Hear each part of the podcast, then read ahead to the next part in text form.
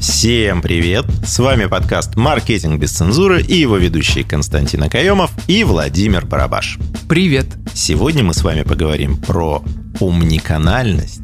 Что же это за слово? Омниканальность – это маркетинговый термин, обозначающий взаимную интеграцию разрозненных каналов коммуникации в единую систему с целью обеспечения бесшовной и непрерывной коммуникации с клиентом. Иными словами, если ваш клиент, например, за ужином захотел заказать себе какой-то товар через мобильное приложение, а потом вышел и снова зашел через компьютер и зашел на ваш сайт, у него не должны пропасть товары с корзины, которые он накидал. Вот это и, собственно, есть пример омниканальности. То есть он не должен заново повторять те же действия, которые сделал сделал ранее. Очень важно не перегибать палку, создавая такую бесшовную коммуникацию. У меня была личная ситуация, когда я заказывал доставку цветов, делал это с сайта. Возникла проблема с заказом, какая-то ошибка выдавалась. В итоге на сайте был указан контакт в мессенджере, где можно было решить вопрос. Я с менеджером связался, мы завершили этот заказ, доставка была оформлена, заказ оплачен и завершен. Все было сделано через мессенджер. Но мне еще в течение нескольких дней, когда я заходил через телефон, мне в рекламе выдавалась реклама данного сайта доставки, в котором мне выдавалось сообщение, что вы не завершили заказ, может быть, вернетесь к нам и завершите его. А хотя по факту заказ уже был хотя, сделан. Да, заказ был сделан, и вот здесь вот, казалось бы, благая идея с умниканальностью, когда сделан вот этот бесшовный переход с устройства на устройство, не дать клиенту остыть и уйти – недодуманные взаимодействия между мессенджером и сайтом создали, ну, не скажу, что прям негативный фон, но ироничную мою реакцию как пользователя, как клиента на тему того, что типа, ага, так я же сделал заказ, ребята, вы отстаете от жизни полезный, хороший лайфхак, хорошее мобильное приложение или сайт мобильный с ноутбука или с компьютера доброжелательный колл-центр или отдел продаж, которые ведут коммуникацию с клиентами, и, конечно же, дружественные, хорошие социальные сети, они поднимут ваш сервис на новый уровень, но в случае, если между ними будет настроена взаимосвязь, то есть чтобы все понимали, кто что делает, иначе это будет превращаться вот как в пример моего коллеги. Лебедь раком щуку. Вообще на рынке выигрывает тот, кто не просто производит товар или услугу, а кто может создать непрерывную волну коммуникации между своим потенциальным клиентом и своим товаром или услугой. Как говорил классик, маркетинг, ну и в данном случае омниканальный маркетинг, это комплекс мероприятий, направленный на то, чтобы клиенты не споткнулись, пока несут вам деньги.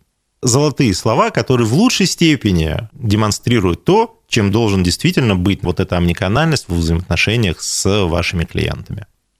По исследованию портала PVC, 59% покупателей по факту прощаются с компанией после нескольких негативных коммуникаций, а 17% уже после первого неудачного контакта. Поэтому ваша омниканальность должна работать четко и по проверенным алгоритмам, чтобы не было никаких сбоев, чтобы клиент не споткнулся, пока несет вам свои деньги. Я могу привести пример, не совсем про омниканальность, но про негативный контакт и последующую негативную реакцию. Если помнишь, мы ходили на завтрак в один из ресторанчиков в центре города, сели, приготовились, уже даже начали делать заказ, потом нам сказали о том, что, извините, у нас сейчас кухня пока не работает и будет работать минут только через 40. Ну, окей, у всех бывает, но зная бывшего владельца и управляющего данного заведения, поговорили, человек сказал, ну, всякое бывает, ребят, дайте второй шанс. Мы пошли второй раз, а там вообще оказалась закрыта дверь в это время, хотя часы работы уже были, и когда дверь все-таки открылась, выяснилось, что они опять у них что-то там, какие-то накладки. Не подряд дни были, то есть это были рандомные походы, но вот третий раз я получил негативный опыт, там тоже с какой-то историей, я уже не помню, что, то есть там не кухня была, а какие-то позиции у них были на стопе, но это именно которые я хотел. Вот здесь я для себя это заведение вычеркнул уже из списка, куда ходить.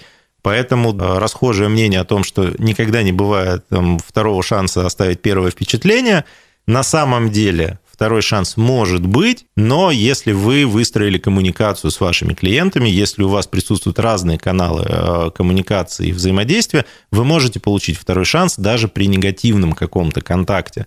Но вот здесь вот эта бесшовность, вот эта вот возможность найти другой канал, через который зайти к вашему потенциальному клиенту или заказчику, они очень важны, и вы должны понимать те каналы, по которым вы можете достучаться до своих потенциальных клиентов. Но и тут сам по себе напрашивается абзац про то, какие преимущества есть для аудитории при внедрении омниканальности. Во-первых, это коммуникация без повторов, то есть без омниканальности пользователи могут получать какие-то одинаковые сообщения от бренда через разные каналы, а такое будет многих раздражать. Соответственно, это должно быть настроено. Качественный сервис, независимо от того, какой выбран канал для коммуникации. Ну и, конечно же, всеми любимый персональный подход к общению с клиентом и так далее. Вот э, самый простой пример, кстати. Хожу в один фитнес-клуб. И у меня сейчас карта подходит уже к концу, и меня, в общем, достукивается постоянно один менеджер. То вот этот у них появилась карта, то еще что-то. То мне нравится, она не просто задалбливает сообщениями, она старается подобрать именно то, как мне вот удобно. То есть она спрашивает, какое время вам удобнее всего посещать. Всякие варианты предлагает. И это круто.